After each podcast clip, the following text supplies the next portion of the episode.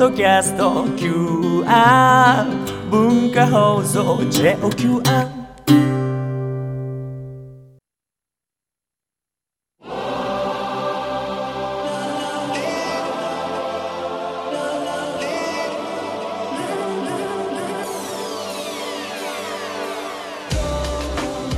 文化放送ザニュースマスターズ東京マスターズインタビュー。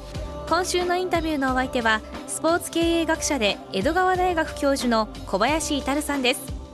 ソフトバンクホークスの孫正義オーナーに要請され2005年小林さんは役員に就任。2010年からは王貞治球団会長指導のもとフロントの責任者としてチーム作りに携わることになります。4日目の今日は小林さんが導入した球団の活性策について伺いました。球団の責任者。はい。これどうでした？フロント。それはちょっと驚きましたけどね。な何が驚いたんですか、いや僕チーム作りの方やるとはあんま思ってなかった実は、はい。まあ王会長からあの小林はねあのプロ野球の経験者でもあり、えー、とそのこういろんなものを見てきてるからあのちょっとやらせようということで、まあうん頑張れと。はい。一番最初にやったことはえーちょうどね当時ね5年間優勝から遠ざかってた、はい。で大きな原因としてまあ世代交代の時期に差し掛かってたんですよ、ところがやっぱりねベテラン選手っていうのは、えー功労者であり人気者でありだんだん聖域化してくるんですよ、うん。これってねおそらくどの世界でもそうだと思う。アンタッチャブルになっていっちゃうわけだそう。本人たちがそう望んでるわけではないけど周りがそうしちゃうんですね。そうしちゃうんだね。はい。でそこにまあライバル持ってきましたよ、刺激として。刺激として、実際連れてきたのペタジーニ連れてきたんですけどね。ベタジーニ。ベタジーニね、俺はやっぱりねあのベテラン選手やっぱり自分たち功労者ね、あのそのチームを支えてきた人たちですから面白くなかったと思いますよ。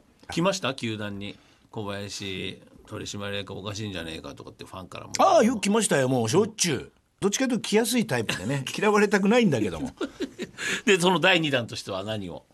第2弾がね新章出伐の年俸制度っていうのを持ってきてこれ何ですかこの新章出要するにえっ、とあの出来高をね多くしてああやったらドーンと上がる、ままさにアメリカンじゃないですか。インセンティブじゃないですか。そうでない時は悔しい思いをしてもらうと。ああいいですね。これはかなり反発を呼びましたね。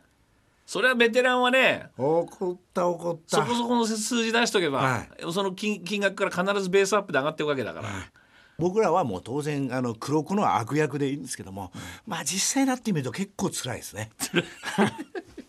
面白いね。それはもうやりました。やりましたやりましたこの二つ。もうインセンティブにしました。そしてさ第3弾。そう第三弾が三軍制三軍制三軍制イコールこれ教育ですか？教育リーグですか、育てるためには二軍じゃ十分じゃないですねあそうですか。二軍っていうのは一軍選手予備軍たちが、あの要するに腕が落ちないようにキープしておく場所でもある。ああそうかそうか。なので大リーグでは最低6軍プラスドミニカにいて1チーム300人いるんです。これ大リーグはそう大リーグは事前事業で300人抱えてるわけじゃないんですよね。野球ってそういうスポーツなんですよ。なんだ。はい、なのでうちもやっぱり野球の正しい姿を王道を行こうじゃないか。王会長と打ち合わせして。まさに王道を行こうと本来あるべき姿をやってみよう。でそれはじゃあ3軍は少なくとも必要だと。じゃあ今度は相手をどうするか、韓国遠征を始めましたよ。あ韓国プロ野球と。韓国の2軍チームと、はい、じゃあそうかホークスの強くなる理由っていうのはそういうところがあるんですね。3軍制はねこれはちょっと胸を張って、素晴らしい話です、